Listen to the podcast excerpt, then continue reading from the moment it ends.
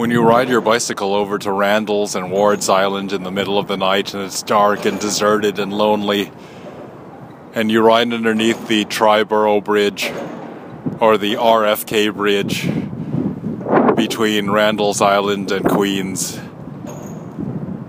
and the wind is howling all around you, and you hear the sound of trucks bumping overhead.